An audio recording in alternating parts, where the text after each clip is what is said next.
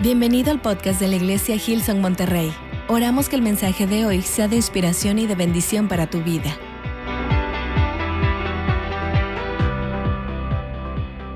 Me encantaría que podamos ir juntos esta tarde a Segunda de Reyes, capítulo 3, versículos 16 al 20. Vamos a empezar ahí, después vemos a dónde aterrizamos. Pero esto es lo que dice la palabra.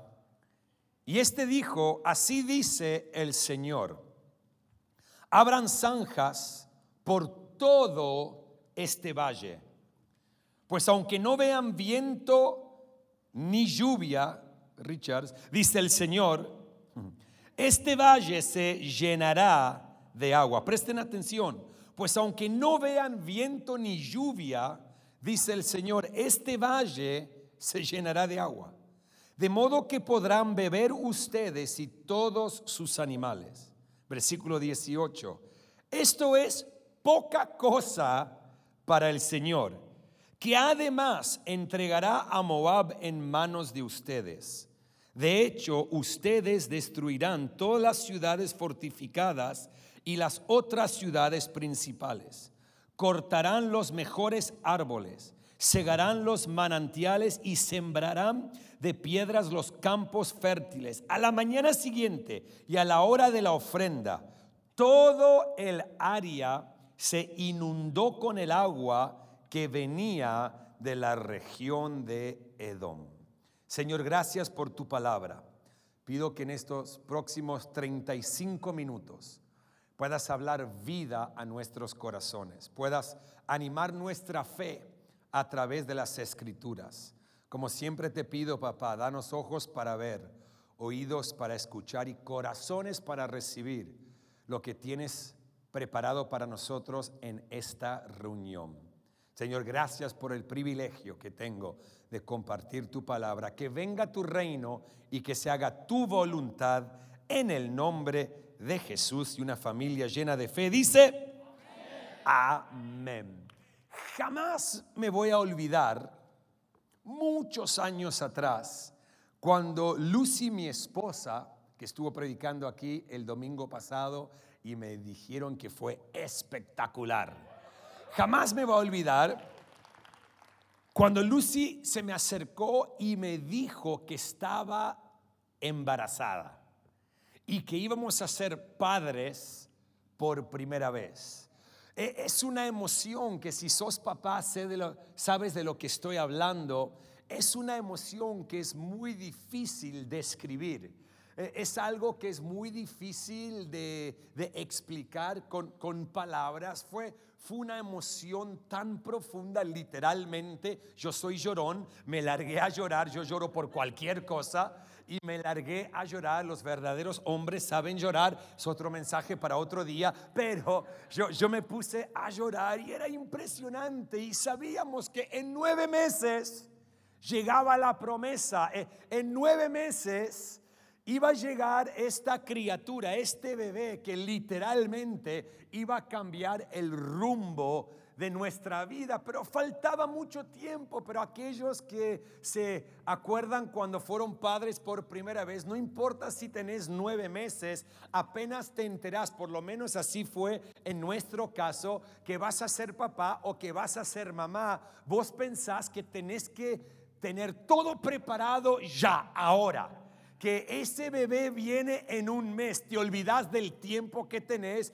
y empezás a querer comprar todas las cosas. Me acuerdo en nuestro caso, vaciamos una habitación en la casa, la pintamos, la preparamos, no sabíamos si era varón o nena, así que pintamos uh, todo blanco, no sabíamos lo que venía, pero sabíamos que venía la promesa y nosotros empezamos a crear espacio por esta promesa que estaba en camino y a los dos meses del embarazo teníamos todo listo.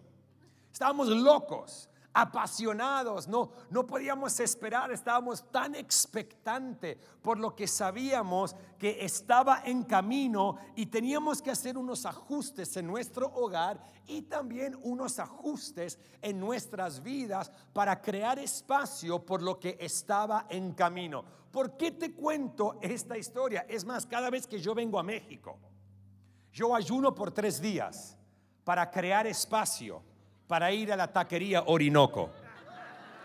O si no, tacos primos, porque ese lugar es de Dios. Ese lugar fue una idea desde la creación del mundo. Y entonces yo sé que me voy a llenar. Así que por 72 horas antes de subir a un vuelo, yo creo un espacio en mi interior para no pecar cuando como de más. ¿Cuántos saben lo que estoy hablando? Tengo un amigo argentino que está viajando conmigo que dice, amén hermano. Te cuento todo esto porque la historia que acabamos de leer tiene un contexto. Los moabitas venían contra los israelitas y se llenaron de temor, pero se juntaron dos reyes, el rey de Israel y de Judá, se pusieron de acuerdo y tomaron una decisión que a mí me encanta. Ellos tomaron la decisión de ir a enfrentar a los moabitas, ellos dieron un paso donde ellos iban a encontrarse con los moabitas en el campo de la batalla, en lugar de esperar a que los moabitas vengan a ellos. Me encanta porque me da a entender y hoy me doy cuenta que hay tantos cristianos que viven con una postura defensiva, pero nuestra postura como hijos de Dios siempre debe ser ofensiva porque tenemos la victoria en Cristo Jesús. ¿Cuántos me dicen amén? Y ellos tuvieron una postura ofensiva, pero empezaron este viaje hacia el campo de la batalla, pasaron siete días se le acabó el agua y no tenían para darle de tomar, en primer lugar, a los soldados, en segundo lugar, a sus animales, a los que ellos llevaban con el ejército.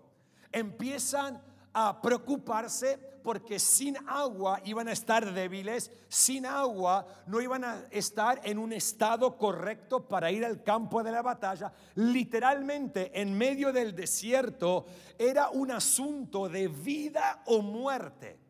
De repente se acuerdan que en ese pueblo había un hombre de Dios que andaba por ahí Eliseo. Y ellos se acercan a Eliseo para buscar un consejo y se acercan a Eliseo con su petición de oración, diciéndole a Eliseo el profeta, tienes que clamarle a Dios por nosotros, a ver lo que te dice. Debemos ir a esta batalla. Se nos acabó el agua, no tenemos fuerzas, los soldados están débiles, los animales también, no sabemos lo que hacer. Y ahí es donde entramos a la historia que leímos de los versículos 16 al 20. Eliseo le clama al Señor y el Señor le responde por medio del profeta, abran zanjas por todo este valle. Abran zanjas. Después dice, pues aunque no vean viento ni lluvia, dice el Señor, este valle se llenará de agua. No le dijo, les voy a proveer de forma que no requiere nada de ustedes. Simplemente prepárense porque va a caer el agua del cielo, va a ser algo sobrenatural y milagroso y van a poder dar testimonio a todo el mundo de esta obra sobrenatural que yo estoy haciendo por ustedes. Así que prepárense porque el milagro está en camino. No, literalmente le dijo, yo voy a hacer mi parte, pero ustedes tienen que hacer su parte. Abran zanjas, levanten las palas y pónganse a trabajar.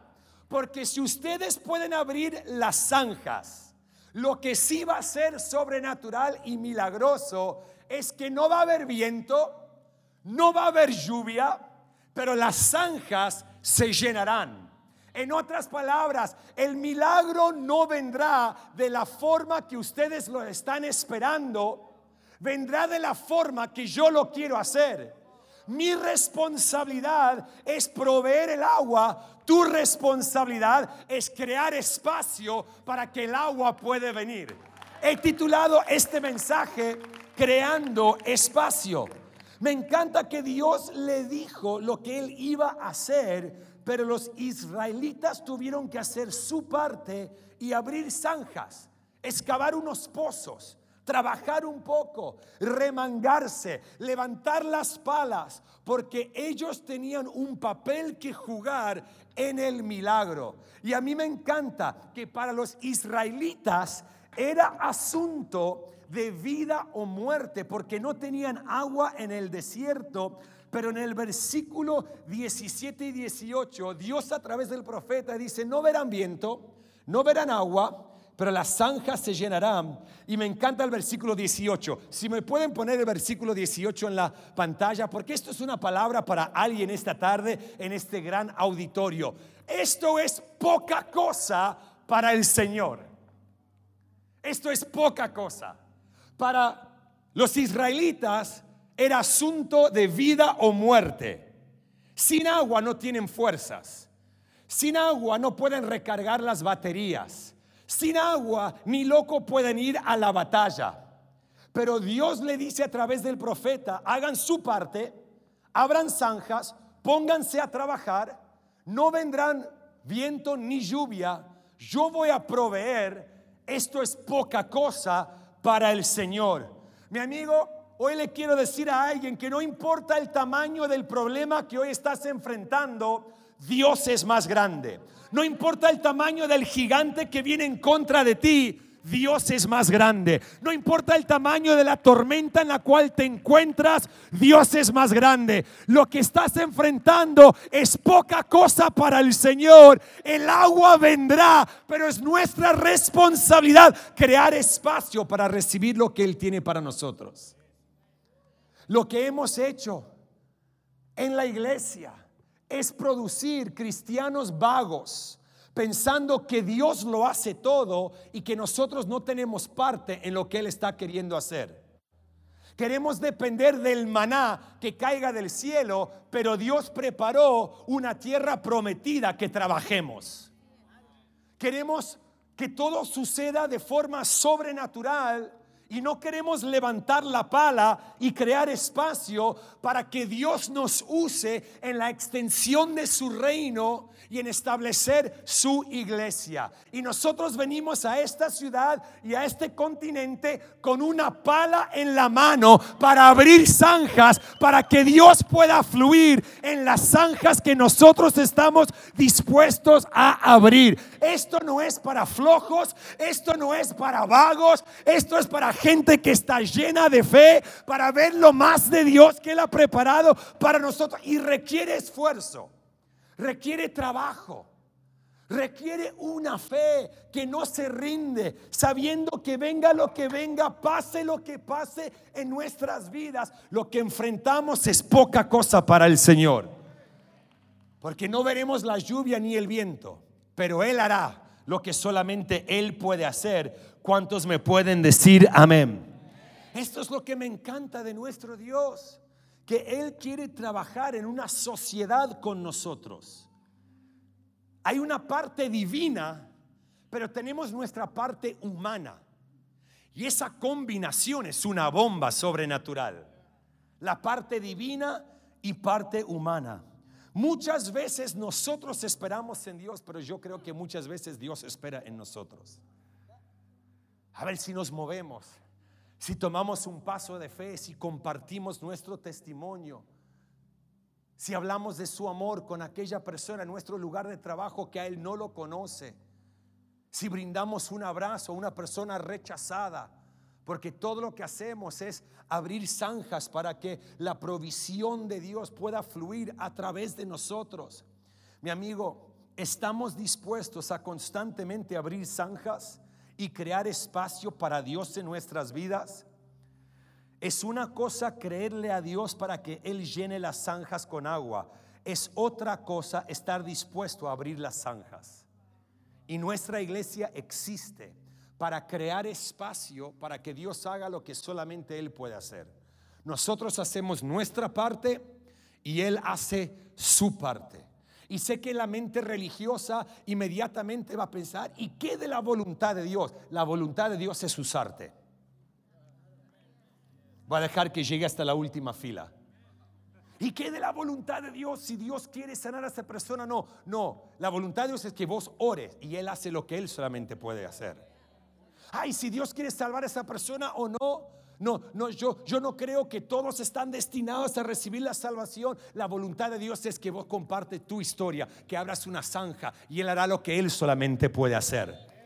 Mi amigo, no dependamos más del maná. Dios tiene una tierra prometida para tu familia. Dios tiene una tierra prometida para nosotros como iglesia. Es tiempo, Gilson Monterrey, en este comienzo donde estamos estableciendo los fundamentos de nuestra casa en esta ciudad. Levantar las palas juntos, abrir zanjas. Quizá no veremos lluvia, quizá no veremos viento, pero Él llenará el espacio que nosotros creamos para Él. ¿Cuántos me dicen amén? Tenemos que crear espacio. Por eso Santiago nos dice que la fe sin obras está muerta. Venimos al Señor por fe, no por obras. Pero si sos una persona de fe, tu vida tiene que tener obras. Donde nos remangamos y trabajamos para Dios. Tenemos una ética de trabajo impresionante. Continuamente abriendo zanjas, excavando pozos para que Él llene lo que Él tiene que llenar de la forma que Él lo puede hacer. Hay otra historia, solamente un capítulo después, en Segunda de Reyes capítulo 4, versículos 8 al 17, que vemos una vez más a alguien que creó espacio para que Dios haga lo sobrenatural, pero tuvo su parte en el milagro. La palabra dice un día cuando Eliseo pasaba por Sunem, cierta mujer de buena posición, le insistió que comiera en su casa. Desde entonces, siempre que pasaba por ese pueblo, comía allí. La mujer le dijo a su esposo, mira mi amor, yo estoy segura de que este hombre que siempre nos visita es un santo hombre de Dios. Hagámosle un cuarto en la azotea y pongámosle allí una cama, una mesa con una silla y una lámpara de ese modo, cuando nos visite, tendrá un lugar para quedarse. En cierta ocasión, Eliseo llegó, fue a su cuarto y se acostó. Luego le dijo a su criado Giesi, llama a la señora. El criado así lo hizo y ella se presentó. Entonces Eliseo le dijo a Giesi, dile a la señora, te has tomado muchas molestias por nosotros. ¿Qué puedo hacer por ti? ¿Quieres que le hable al rey o al jefe del ejército en tu favor? Pero ella le respondió, yo vivo segura en medio de este pueblo. Eliseo, jefe del ejército, perdón, yo vivo segura en medio de este pueblo. Eliseo le preguntó a Giesi, ¿y qué puedo hacer por ella?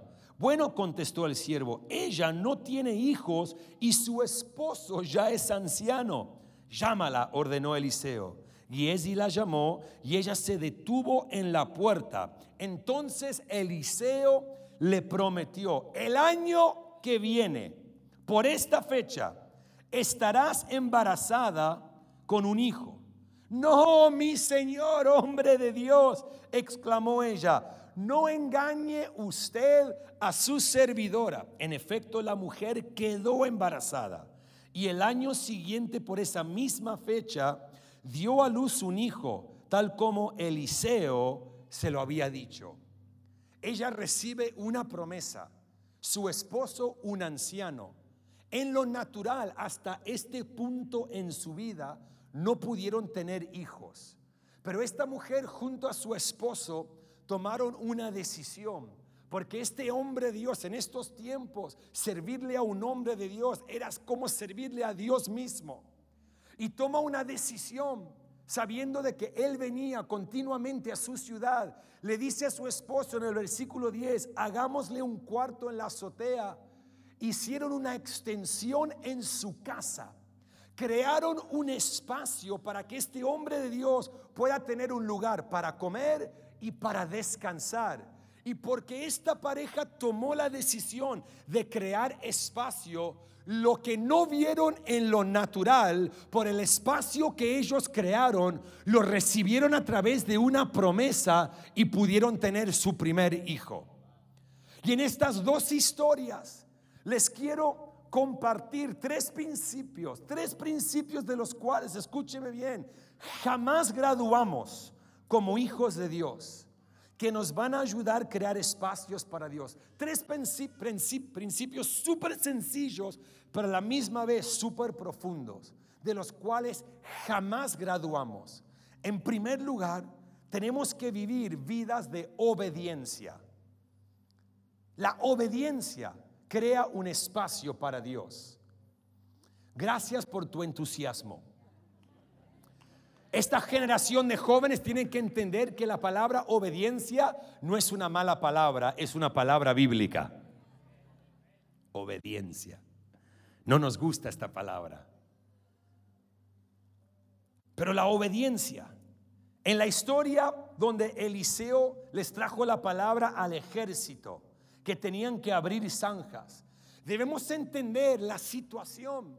Los soldados lo último que querían hacer. No habían tomado agua por un tiempo. Estaban débiles. Era, estaban en una posición vulnerable. Físicamente no estaban bien. Lo último que querían escuchar es que se tenían que poner a trabajar.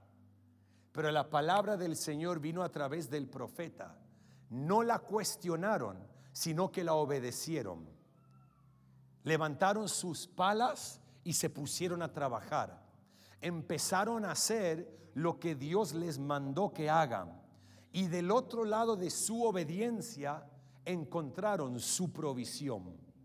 Del otro lado de su obediencia encontraron su milagro.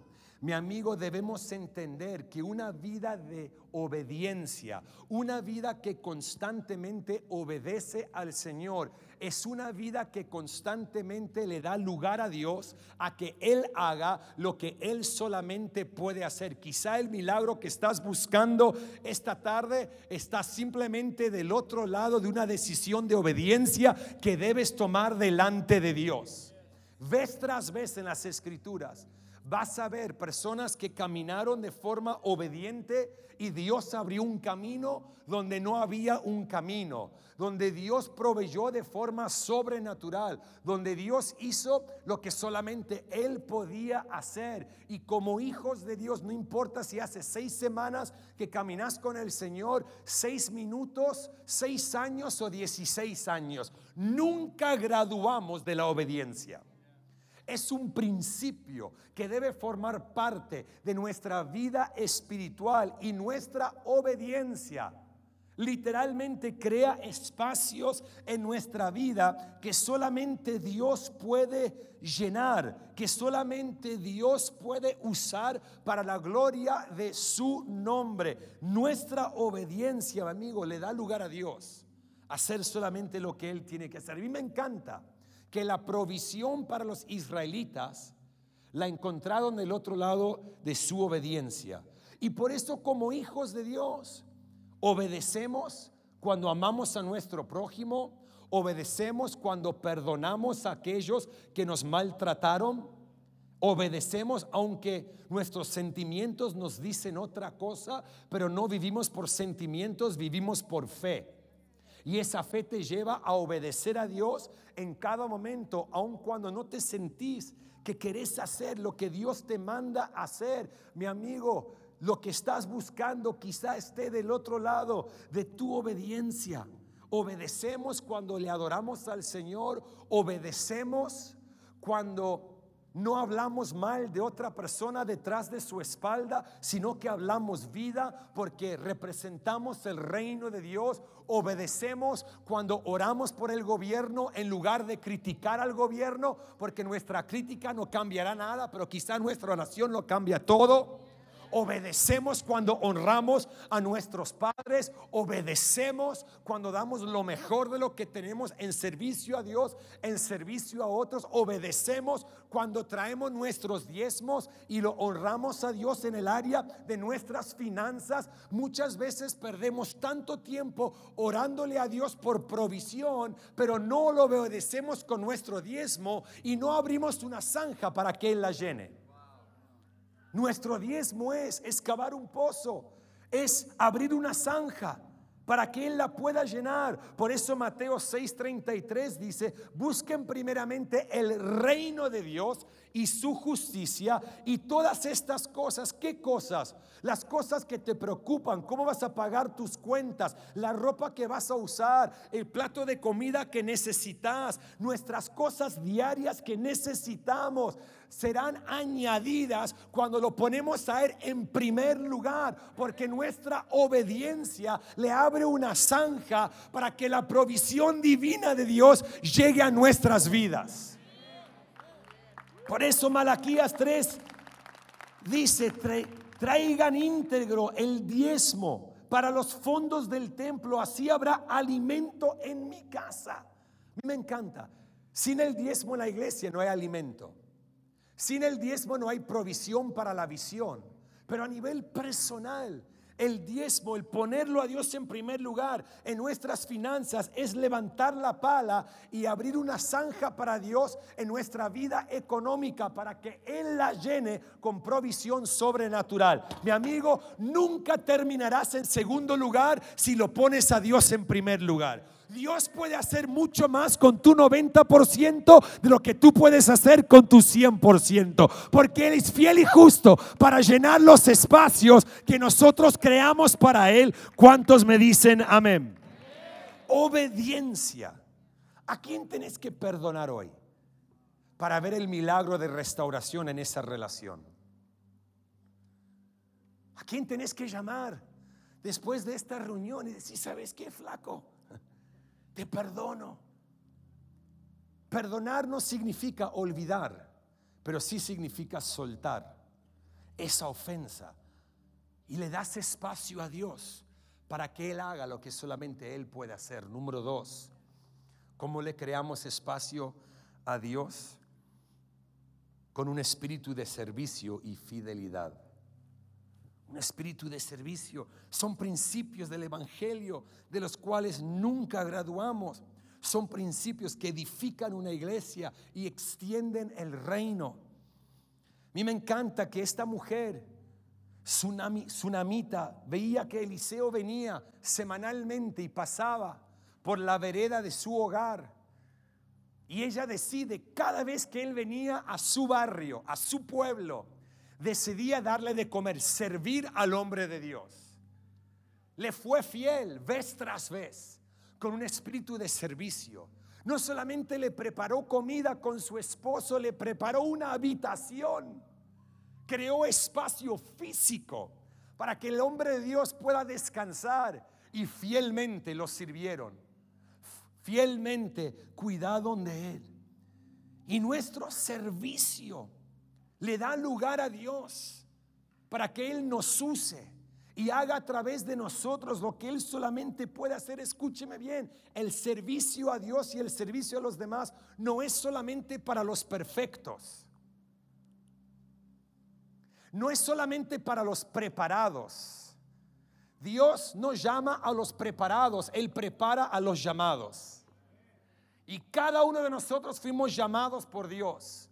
Lamentablemente en nuestro continente se habla de que si no vivís de cierta manera o no hiciste cierto proceso de 58 años donde dejaste todo atrás, no calificas para ser usado por Dios. Y la iglesia le ha puesto regla a la gente que ni Dios le pone. Mi amigo, el momento que recibimos la salvación fue el momento que recibimos nuestro llamado. Y Él te quiere usar. Él quiere brillar su luz a través de tu vida. Y le creamos espacio en nuestras vidas cuando le servimos a Él y a los demás fielmente. Por eso cada persona en esta casa tiene un lugar. Esta mujer con un espíritu de servicio creó espacio y abrió un lugar para que Dios haga un milagro. Por eso Mateo nos dice que si somos fiel en lo poco, Él nos pondrá a cargo de mucho más. Hoy a mí me encanta viajar por nuestro continente y tengo el gran honor de ir a muchos lados y estar en congresos y sobre plataformas de, que no le agrega nada a mi vida, no define quién soy. Si no subo sobre una plataforma ni una vez más, no va a cambiar quién soy, porque mi identidad no se encuentra en lo que hago, mi identidad se encuentra en la cruz del Calvario. Pero muchos te preguntan, ¿y qué es? ¿Cómo llegaste a donde estás? ¿Y por qué yo quiero estar a donde vos estás? Y yo siempre le digo a los jóvenes que me comentan esas cosas, si no estás preparado a caminar en mis botas por un tiempito, no desees lo que hoy yo tengo, lo que hoy yo tengo, porque hoy yo puedo estar sirviendo de la forma que sirvo, porque por años, por años, le fui fiel en lo poco no se enamoren con lo mucho si jamás vieron lo poco. Porque muchos celebran con vos en lo mucho, pero no pagan el precio a tu lado en lo poco. Pero cuando tenemos un espíritu que sirve fielmente en cada etapa de tu vida, me acuerdo cuando limpiaba los baños en la iglesia y mi esposa manejaba el omnibus o el colectivo, ¿cómo se dice acá? El troque, no sé, tantas palabras. Iba a buscar literalmente a todas las ancianas de la iglesia y después la iba a dejar en su casa después de la reunión y muchas veces terminaba a la una de la mañana. Nadie ve eso. Solamente ven plataformas, micrófonos, solamente ven oportunidades, pero es un espíritu de servicio y de fidelidad que le abre un camino para que Dios te lleve a los lugares que Él ha preparado para tu vida. Porque si sos fiel en lo poco, sobre mucho Él te pondrá. Y Él no es hombre para mentir, ni hijo de hombre para arrepentirse. Si Él lo dijo, Él lo hará. Si Él lo él lo cumplirá. Y esta mujer, con un espíritu de servicio, le fue fiel a este hombre de Dios y creó espacio para que vea un milagro en su vida. Vamos, no te eches para atrás, involucrate en el servicio. Sé de bendición para otra persona. El reino no se trata de sentarse en la mesa y recibir. El reino se trata de preparar la mesa para los demás que a Él no lo conocen. Con un espíritu de servicio y fidelidad se construye el reino. Se expande el reino. Y número tres, si la banda puede venir sin distraer a nadie. Número tres ¿Cómo es que le creamos espacio a Dios? Bueno, con fe firme. Con, fe firme, no solamente con fe, con fe firme. ¿Cómo está tu fe? ¿Está flaqueando o está firme? ¿Cómo está tu fe? Porque yo sé aquellos que conocen su Biblia, ya lo han pensado. Pero Cris, contá el otro lado de la historia. La moneda tiene dos lados la mujer y su esposo hicieron una habitación, crearon espacio, tenés toda la razón. Crearon espacio, recibieron una palabra y a través de la palabra nació el hijo, tenés toda la razón. Pero la moneda tiene otro lado, porque en Segunda de Reyes 4 vas a leer que un día el niño fue a sembrar en el campo con su padre y bajo el sol hacía tanto calor, tanto calor que el niño se marea y muere. La promesa que vino a través del espacio que fue creado muere. La mujer, la mamá, es fascinante. Tenemos tanto que aprender de esta mujer. Porque la palabra dice que la mujer vio al niño, lo cargó sobre su pecho, lo acostó, lo acostó al niño en la cama que ella puso en la habitación que edificó para el profeta. De a donde vino la promesa, ella ahora coloca la promesa que está muerta. Sale de la habitación, le dice a su esposo, mi amor, necesito un burro. ¿Sabes a dónde está Eliseo el profeta? Tengo que ir a hablar con él. Lo vas a leer en Segunda de Reyes capítulo 4. Y él le dice, ¿por qué vas a molestar el hombre de Dios? ¿Por qué querés hablar con él? Y la esposa le dice a su marido, no importa por qué. Otra versión dice en el versículo 23 de Segunda de Reyes 4, quédate tranquilo, tengo que ir a hablar con él. la mujer no le dijo a su esposo que su hijo había fallecido. Sale en su camino hacia el profeta.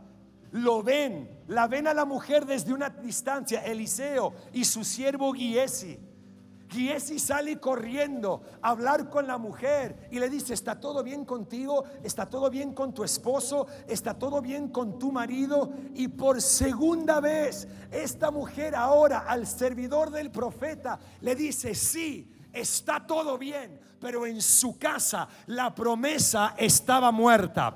Ella no publicó su dolor en Twitter. Ella no hizo una selfie diciendo Dios me falló y ahora qué. Ella no publicó su situación en Facebook para que todos sepan que es una víctima y para que todos se sientan mal por ella. Ella tomó una decisión con una fe firme de ir a la fuente de la promesa, de ir a aquel que habló, de ir a aquel que decretó que esta promesa se iba a manifestar.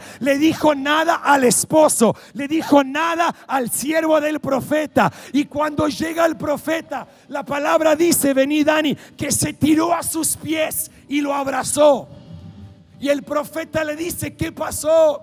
Y ella dice, el hijo que me prometiste, te dije que no me hables de un hijo que vendrá, pero el hijo que tú me prometiste está sin vida en la cama que está en la habitación que yo edifiqué por ti. Y el profeta le dice a Giesi, anda delante de mí, pone tu vara sobre él. Y a mí me encanta. Yo estoy seguro que esta mujer tenía sangre latina. Porque ella le dice al profeta, no, no, no, no, no, papito. Tú me pusiste en este problema, tú me sacarás de este problema. No mandes a tu siervo, tú tienes que venir a mi casa. Y la palabra nos narra que el profeta cuando llega entra a la habitación que fue construida por él y ve sobre la cama, que era su cama, la promesa que él habló de parte de Dios y ve que la promesa está sin vida y se acuesta sobre el niño. Pone sus ojos sobre sus ojos, su nariz sobre su nariz, su boca sobre su... Bien raro el asunto. Algo que no vas a ver en Hilson Kids esta tarde. Ora por el niño nada sucede. Se levanta y camina alrededor de su habitación siete veces. Vuelve. Se acuesta de nuevo. Nada sucede. Se levanta y camina alrededor de su habitación. Vuelve. Lo hace siete veces. Y a la séptima vez, el niño vuelve a vivir.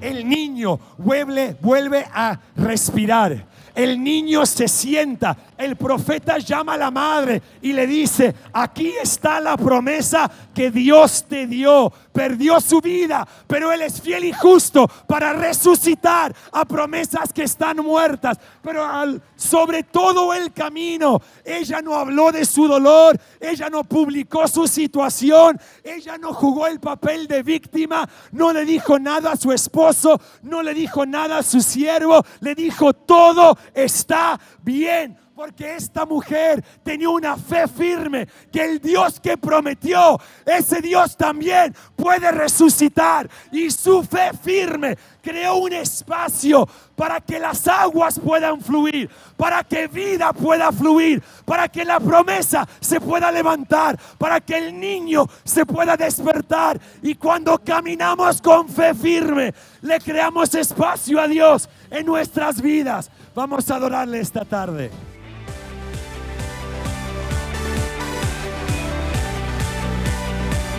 Gracias por escucharnos hoy. Si quieres visitarnos en una de nuestras reuniones de domingo, puedes buscar toda nuestra información en hilson.com diagonal Monterrey.